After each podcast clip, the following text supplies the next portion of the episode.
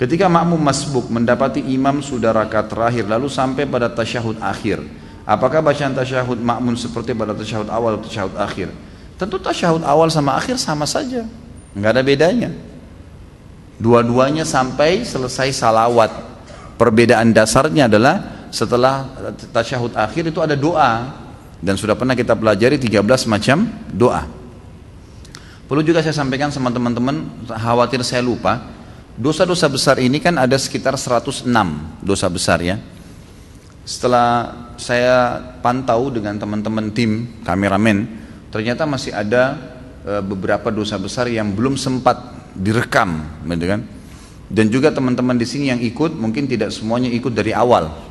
Waktu dari masjid-masjid BI sampai Masjid Al Azhar pun itu itu rata-rata sudah dosa sekian puluh, gitu kan? Maka insya Allah ini di bahasan malam kita malam ini itu dosa besar terakhir sebelum eh, satu sebelum terakhir. Jadi pertemuan Rabu akan datang itu sudah dosa raya terakhir sekali. Kurang lebih sudah yang 106 gitu kan. Yang tadi itu sekitar 105. Nah, nanti setelah selesai ini kita akan review 50 dosa besar. Dan nanti akan kita ulangin dari 1 sampai 50 insya Allah kembali agar memang sempurna teman-teman yang belum ikutin dari 1 sampai 50 itu ya selebihnya dari 50 sampai 106 itu anda bisa lihat di YouTube nanti insya Allah gitu kan itu akan kita insya Allah akan ulangin ini bukan ulangin sebenarnya ya jadi bagi teman-teman yang tidak ikut sekalian juga bisa diupload ke YouTube itu akan lebih baik saya pernah mendengar ada hadis yang mengatakan jika lewat salah satu dari tiga makhluk anjing, keledai, wanita di depan kita yang sedang sholat maka sholat tersebut batal. Nah bagaimana maksud hadis tersebut Ustaz? Tadi kan saya sudah saya jelaskan. Ya, tadi sudah saya jelaskan. Jadi kalau memang lewat di depan kita ya sholatnya batal. Ya, sholatnya batal. Ya diulangin. Kita berhentikan sholat lagi. Gitu kan? Itu secara zahirnya hadis memang begitu. Secara zahirnya hadis memang begitu. Tapi kan alhamdulillah keledai nggak ada di Indonesia, gitu kan? Alhamdulillah. Anjing ada, tapi anjing disuruh jangan pelihara, gitu kan. Dan umumnya kalau anjing ada di tempat-tempat umum kaum muslimin pasti diusir biasanya. Kecuali Allah alam ada yang keluar dari jalur normalnya nih. Banyak orang-orang Islam yang sengaja pelihara anjing. Sampai pernah ada satu ibu bilang, kenapa sih Ustadz Islam itu keras sekali nggak boleh pelihara binatang? Emang ibu pelihara apa? Pelihara anjing Ustadz. Emang ibu nggak bisa alihkan ke hewan lain? Ada kucing, ada ayam, ada kambing, banyak yang boleh. Kenapa harus anjing? Najis lidahnya, gitu kan? Haram untuk dimakan, nggak boleh. Pelihara kambing enak atau ayam, gitu kan? Lapar pengen potong, Bismillah makan kan enak. Beli lagi nanti, kan? Jadi jangan aneh-aneh gitu. Apakah batal apabila anak kecil perempuan yang memotong sutra kita? Enggak, kalau belum balik nggak batal. Jadi ini masuk wanita ya, karena dalam hadis dikatakan imro'ah. Makna imro'ah artinya wanita yang sudah balik. Kalau masih anak kecil, main-main di depan kita tuh nggak batal. Insya Allah nggak batal, gitu kan. Bahkan Nabi SAW pernah menggendong cucunya Umamah, anak perempuan dari Zainab ditaruh di depan Nabi SAW dan digendong lagi dan itu di depan Nabi SAW, gitu kan. Maka itu tidak masuk insya Allah kecuali yang sudah balik. Dan ini kalau lewat ya, kalau lewat Ingat hadis Bukhari kalau antum pernah mendengarkan kalau Aisyah radhiallahu mengatakan saya mengetahui Nabi SAW lagi sholat malam pada saat kaki saya terlintas di depan Nabi SAW dan beliau kalau mau sujud mengangkat kaki saya dipindahkan itu tidak batal karena Aisyah radhiallahu lagi tidur tidak sadar kakinya terlintas ya karena kecilnya ruangan maka Nabi SAW bagi sholat itu kaki Aisyah sempat terlintas di depan beliau dan beliau tidak menganggap itu membatalkan, dipindahkan. Ini maksudnya memotong memang lewat, lewat ini. Terkadang di saat sholat Jumat ada dering HP yang mengganggu konsentrasi kehusuan sholat. Apakah pemilik HP bisa melakukan gerakan untuk mematikan dring tersebut yang ada di lantai? Menurut saya apa hukumnya merokok? Mengapa masih ada yang merokok di lingkungan masjid? Tentu saja boleh ya, tidak masuk dalam gerakan sia-sia kalau sesuatu yang mengganggu kehusuan. Di dalam hadis kata Nabi SAW, diambil daripada hadis ini hadis Bukhari, ulama narik hukum-hukum banyak di situ. Kalau seseorang di antara kalian sedang beringus atau tertahan lendir di tenggorokannya, maka dia boleh mengeluarkannya ke arah kiri tubuhnya agar tidak terganggu konsentrasi sholatnya ke kiri tubuh. Dalam riwayat lain, jangan dia membuang ke arah depannya karena ada Allah di hadapannya dan jangan dia buang ke arah kanannya karena ada malaikat yang sedang mengawasi sholatnya. Jadi dia boleh keluarkan. Kata ulama dari hadis ini diambil sebuah hukum kalau ada sesuatu yang mengganggu konsentrasi sholat maka dibolehkan. Di antaranya tadi mematikan HP misalnya. Makanya saya sarankan teman-teman sekalian begitu mau masuk sholat di silent. Gitu. Dan usahakan gini, kata-kata lupa itu harus hilang dari benak kita ya. Jangan bilang saya pelupa, nggak boleh. Nah, itu sugesti negatif. Enggak, saya nggak lupa. Emang gitu konsentrasi, coba belajar fokus gitu kan. Jadi enggak insya Allah sebelum masuk memang ditanamkan dalam jiwa kita harus kita kecilin atau hilangkan, silent aja. Kan itu. Getar juga nggak usah, nanti lagi walad dolin getar di dadanya gitu kan. Jadi nggak usah silent aja, memang nggak ada suara. Habis sholat kembali lagi silahkan. Itu saran saya. Tapi boleh hukumnya di sini boleh. Yang ditanyakan tadi boleh insya Allah selama memang itu ya tidak eh, apa mengganggu sholatnya dia. Kalau kita menyimpan dana di bank syariah, di, maaf ini masalah merokok sudah sering saya jelaskan. Hukumnya tidak boleh, tidak boleh, haram. Ya, itu sudah panjang itu pakai pakai mat supaya jelas. Ya, itu matnya mat lazim lagi, gitu. Saya pakai enam harakah, haram, nggak boleh, nggak boleh. Dokter bilang nggak sehat, bisa menyebabkan impoten, hipertensi dan dan dan seterusnya, macam-macam. Pemerintah sudah kasih gambar foto. Saya nggak tahu nih teman-teman merokok ini bisa baca nggak sih? Hah? Tulisan begitu masih dibeli, foto masih ada, dianggap tidak apa-apa. Ditulis rokok bisa membunuhmu, masih belum takut juga. Masya Allah. Karena dianggap saya belum mati, nanti kalau sudah mati baru mau nyesal. Nggak bisa gimana. Haram, nggak boleh. Saudaraku banyak nih jus mangga, masya Allah enak. Minum susu, makan wafer, banyak. Kenapa harus rokok? Rokok haram, nggak baik. Bau mulutnya nggak enak, dadanya sakit, bisa macam-macam, macam-macam. Tidak ada manfaat uangnya, haram yang dikeluarkan. Tinggalin itu syaitan. Syaitan itu perbuatan syaitan. Saya sudah gitu aja, sudah sudah banyak contoh saya kasih. Ingat kisah yang saya bilang itu hari Syekh sama seorang guru TK, guru SD di Saudi. Syekh dari mana anda bilang rokok haram? Kata Syekhnya firman Allah. Allah menghalalkan yang baik-baik, Allah haramkan yang buruk-buruk. Dia bilang, ya Syekh, tapi saya tidak anggap itu khabais, saya enggak anggap buruk rokok. Kata Syekhnya, bagaimana kalau seandainya kau pulang sebentar ke rumah, mau kau temukan istri dan anakmu lagi merokok, kamu biarin atau kamu larang? Saya larang Syekh, kenapa kamu larang? Katanya baik, gitu kan. Kalau perlu beliin mereka satu bungkus, satu bungkus. Gitu. Sekalian anak bayinya kasih rokok, kalau baik, tak baik. Dia sendiri tahu, gurunya untung berakal tuh. Dikeluarin batang rokoknya, dipatah-patahin, udah dibuang. Oh, sekarang saya tahu kenapa haram Syekh udah haram. Gitu kan? Tidak boleh. Ini bahaya. Apalagi lingkungan masjid. Ini luar biasa ini. Ya, saya pernah dipanggil salah satu pertemuan. Saya kaget ini. Pertemuan maaf kelas levelnya ulama Indonesia. Saya diundang oleh teman-teman. Bahkan saya bahasakan dari dari dari teman-teman dari MUI saya ditelepon dari beberapa ormas Ustaz Khalid tolong datang. Kami ada sesuatu yang harus dipecahin nih. Butuh antum hadir. Baik khalas saya hadir Subhanallah saya hadir di satu Islamic Center besar, bagus yang hadir ini kelihatannya secara nasional dikenal nih. Saya kaget lagi sementara meeting, ngobrol, tiba-tiba satu orang mulai keluarin bungkusan rokok. Mulai bakar rokok. Loh, ini para ulama ini gimana? Kelasnya di Indonesia ulama merokok dia satu. Satu merokok, sana buka rokok lagi. Sana buka rokok lagi. Masya Allah gitu. Ini mulai menyebar nih, asap, lagi pecahin masalah umat. Wah, hebat sekali.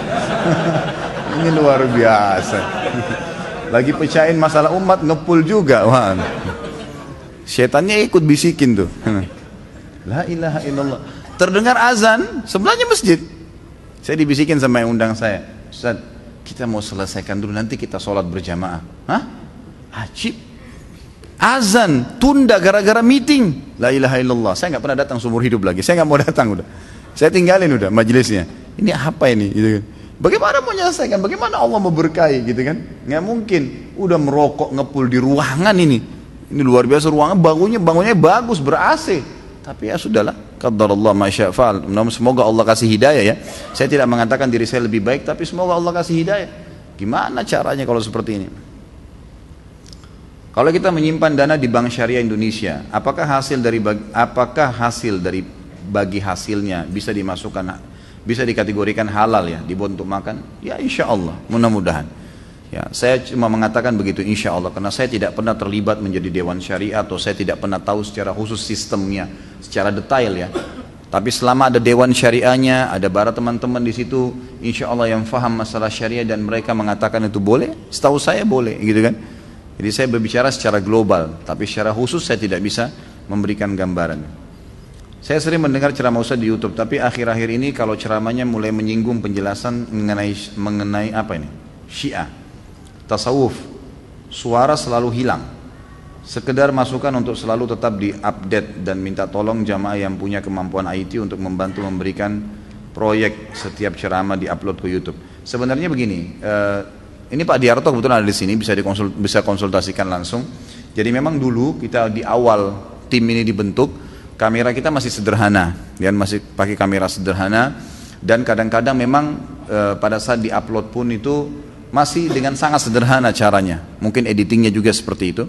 Sekarang Alhamdulillah sudah ada teman-teman kita Alhamdulillah di antara kaum muslimin yang menyumbang kamera-kamera kita sudah mulai berkembang dan mereka insya Allah juga punya andil di pahala dan sekarang cukup banyak ya, sering ada yang WhatsApp ke saya dan SMS Ustaz ini kayaknya ada yang sudah tidak bisa di-download sebenarnya bukan tidak bisa di-download lagi diedit yang itu ditarik kembali sama teman-teman tim kemudian diedit kembali dari awal dan baru ya dimasukkan kembali insya Allah Ya mudah-mudahan kalaupun ada yang mau partisipasi silahkan.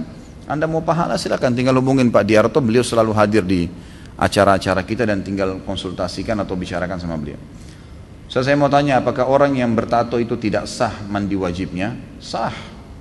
Sah sholatnya, sah mandi wajibnya, sah zakatnya, sah puasanya. Dia berdosa karena tatonya dulu, gitu kan?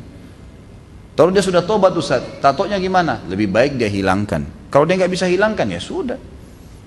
Taubat insya Allah sudah diterima sama Allah SWT. Dia berdosa karena perilaku tatonya dulu, karena itu kan merusak tubuhnya, gitu kan?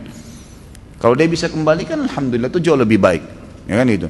Jadi sama dengan orang membersihkan kesalahannya itu sampai akarnya, itu lebih baik, gitu kan? Ada orang berobat masih ada bekas penyakitnya, tapi dia sudah berobat, dia sudah tinggalkan. Yang hal-hal yang membuat dia sakit itu bagus saja. Tapi kalau orang tuntaskan penyakitnya sampai akar-akarnya itu lebih baik. Seperti itulah. Jadi tetap sah insya Allah. Yang saya tahu asal dia sudah taubat.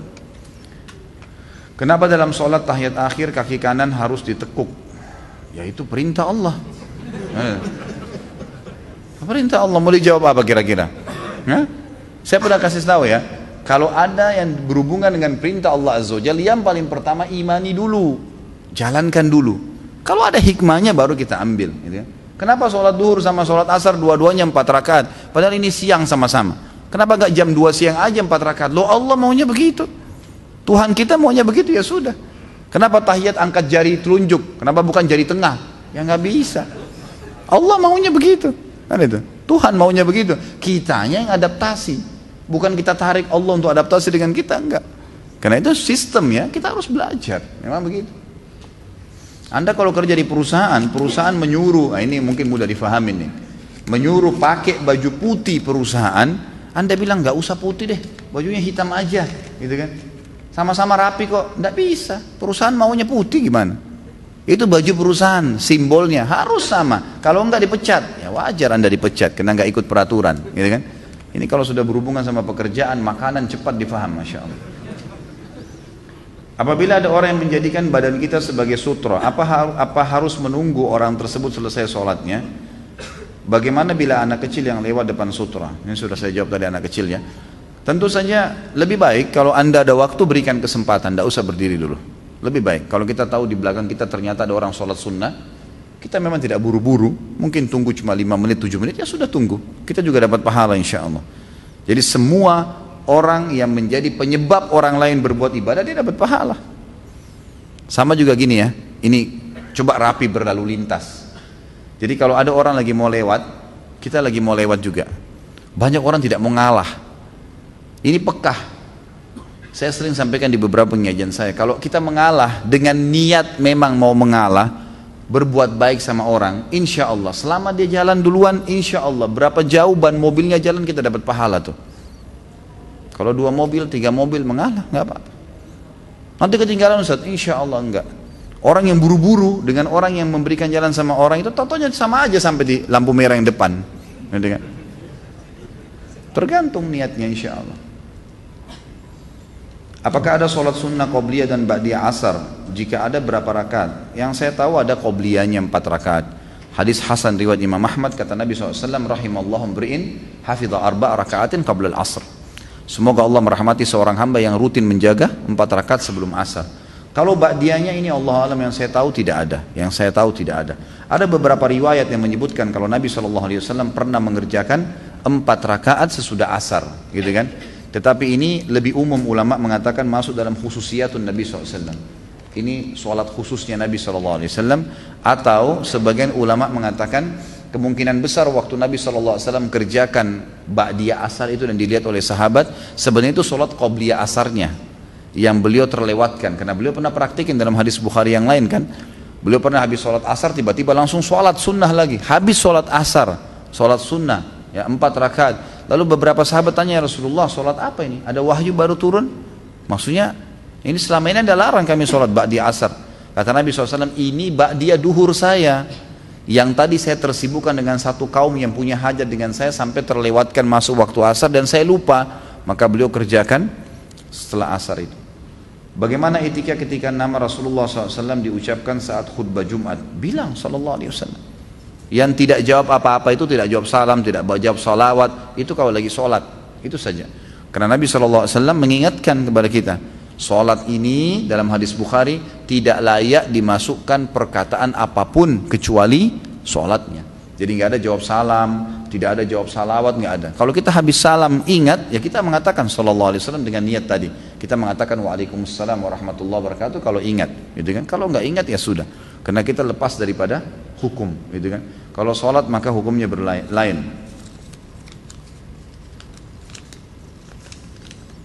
Waalaikumsalam warahmatullahi Ustaz Khalid mohon kasih tips jika Ustaz sholat apa yang apa yang dilihat di tempat sujud saya sering membayangkan tempat sujud saya seperti Ka'bah, kaligrafi Allah Subhanahu wa taala, membayangkan Allah bagaimana bisa. Namun tetap saja tidak konsentrasi, mendengarkan bacaan imam namun tidak tahu artinya. Jazakumullah khair. Enggak usah bayangkan apa-apa, sejadah saja biasa. Buka matanya, konsentrasi ke bacaan. Enggak usah menghayal apa-apa, enggak bisa mau bayangin Allah bagaimana. Mau bayangkan Ka'bah enggak perlu. Apakah dengan membayangkan Ka'bah kita akan khusyuk? Enggak, malah ke mana-mana tuh. Nanti bayangkan juga orang tawaf, bayangkan juga orang pakai ihram. Enggak usah, ya sejadah sejadah saja, udah biasa. Kalau yang saya lakukan adalah saya biasa melihat membuka mata saya di tempat sujud dan saya fokus ke bacaan. Sudah cukup itu insya Allah, gitu kan? Sudah cukup. Jadi tidak ada yang sulit sebenarnya. Jika tadi dibahas mudahnya seperti kita makan ayam, jangan membayangkan kambing. Lalu apa yang harus kita bayangkan ketika sholat? Fokus ke bacaan. Fokus ke bacaan. Itu contoh ya, contoh. Jangan bayangkan lagi kambing atau ayam gitu. Contoh saja. Jadi kalau kita mau fokus, belajar fokus itu fok, eh, konsentrasi dengan apa yang sedang kita kerjakan. Jika ada dua lembar uang kertas di dompet, 10 ribu tua dan seribu Seribu masih muda. Mana yang harus dimasukkan ke kotak infak Ustaz? Apakah dinilai dari bentuk fisik uangnya atau nilai nominalnya? Nominalnya, keikhlasan pertama, nominalnya yang kedua, gitu kan? Nominalnya yang kedua tentu, nominal lebih besar. Jadi makin besar nominalnya maka makin besar pahalanya. Kecuali orang kalau kita bicara hukum lain lagi, misalnya yang bersodokah 10 ribu nggak ikhlas, gitu kan? Yang seribu ikhlas, nah itu lain lagi, gitu kan? Tapi tentu nominal, tentu diikuti sebelumnya dengan keikhlasan. Jadi keluarkan aja. Lain kali taruh seribu baru dan seribu, sepuluh ribu baru, gitu kan? Iya. Maaf, Anda mau bertanya tentang pembahasan dosa besar ke-12, masalah zina.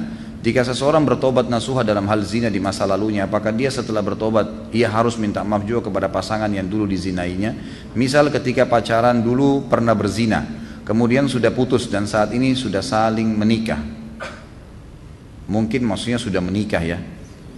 Haruskah meminta maaf karena takut di yaumul mizan atau hisab nanti dipertemukan menjadi musuh? Tidak. Kalau zina nggak perlu minta maaf. Kalau zina nggak perlu minta maaf. Ya minta maaf itu yang berhubungan dengan materi seperti eh, maaf ada materi seperti curian atau memang merusak eh, nama baik gunjing giba ya fitnah. Nah itu baru minta maaf. Kalau zina enggak gitu kan? Setahu saya tidak. Cukup taubat insya Allah Mohon doanya atas kesembuhan ayah saya dan seluruh saudara di sini dan umat Islam yang sedang diuji dengan penyakit agar disembuhkan. Semoga apa yang anda niatkan dan seluruh muslimin niatkan dikabulkan oleh Allah subhanahu wa ta'ala. Ayah saya terkena diabetes, difonis dokter ginjalnya sudah tidak berfungsi, maka disarankan untuk cuci darah dengan operasi dipasang alat avesan. Keluarga disuruh menandatangani surat operasi. Sebagai anak saya mewakili e, tanda tangan sesuai kesepakatan keluarga. Namun setelah operasi bukannya membaik malah kondisinya semakin menurun. Ketergantungan dengan alat tersebut dan seminggu harus tiga kali cuci darah. Ada perasaan bersalah dalam hati saya melihat kondisi ayah saya sekarang. Ana berpikir karena operasi tersebut kondisi ayah semakin parah. Bagaimana menyikapi penyesalan ini dan bagaimana hukum operasi secara syariah apakah dibolehkan? Jangan sesali diri Anda itu qadar Allah masyafa'al sesuatu yang sudah terjadi setelah ikhtiar kita bukan disengaja salah. Kita tanda tangan tadi memang kena permintaan dokter. Dokter juga punya ilmu dengan masalah itu. Cuma mungkin melesetnya cobaan dari Allah Subhanahu wa taala. Enggak usah khawatir. Karena semua penyakit pertama Anda tidak terlibat dalam dosa itu. Yang kedua operasi itu kalau memang dokternya jujur apa adanya gitu kan, dia bukan sengaja memang memusahkan pasien ini, maka insya Allah dia berpahala, nggak ada masalah. Tinggal masalah bagaimana menghadapi orang yang sedang kena ujian. Ujian. Ujian berarti jawabannya sabar. Nggak ada yang lain. Sabar. Pahala sabar datang dengan ujian. Ada orang diuji dengan penyakit, ada orang diuji dengan harta yang hilang, bangkrut usahanya, ada orang diuji dengan macam-macam. Ya, macam-macam. Dalam rumah tangga mertuanya yang rewel, anak mantunya yang jahat, dan macam-macam cobaan datang. Ya sabar. Apa itu sabar? Hah? menerima takdir Allah dan ikhtiar cari jalan keluar itu sabar bukan duduk manis nggak cari nggak cari jalan keluar oh ya Allah sudah takdirkan saya disuruh sabar bangun flu tiba-tiba sakit ya sudah sabar sambil ikhtiar minum obat kan gitu seperti itu jadi ikhtiar sabar kalau saya melihat ini cobaan insya Allah dan tentu berita gembira bagi setiap muslim karena hadis Nabi SAW riwayat Imam Muslim tidak ada yang menimpa seorang muslim capek, letih, gangguan orang, bahsan berduri, menusuk tubuhnya kecuali jadi pengampunan dosanya. Malah Masya Allah, mungkin subhanallah kita tidak tahu di darah ayah anda ini mungkin ada sesuatu yang haram. Allah mau bersihkan dengan cara itu. Kita nggak tahu karena yang jelas semua penyakit bahkan dalam hadis Sahih riwayat Imam Ahmad berbunyi kata Nabi saw ada dosa yang tidak tidak bisa diampuni tidak cukup dengan istighfar. Allah uji dengan penyakit. Maka insya Allah itu akan jadi pembersihan. Lebih baik cobaan itu datang di dunia daripada di akhirat. Gitu kan? Sangka baiklah dengan Allah subhanahu wa ta'ala. Tetap berdoa tetap ikhtiar. Tidak ada yang mustahil, nggak ada yang mustahil di mata Allah Subhanahu wa taala.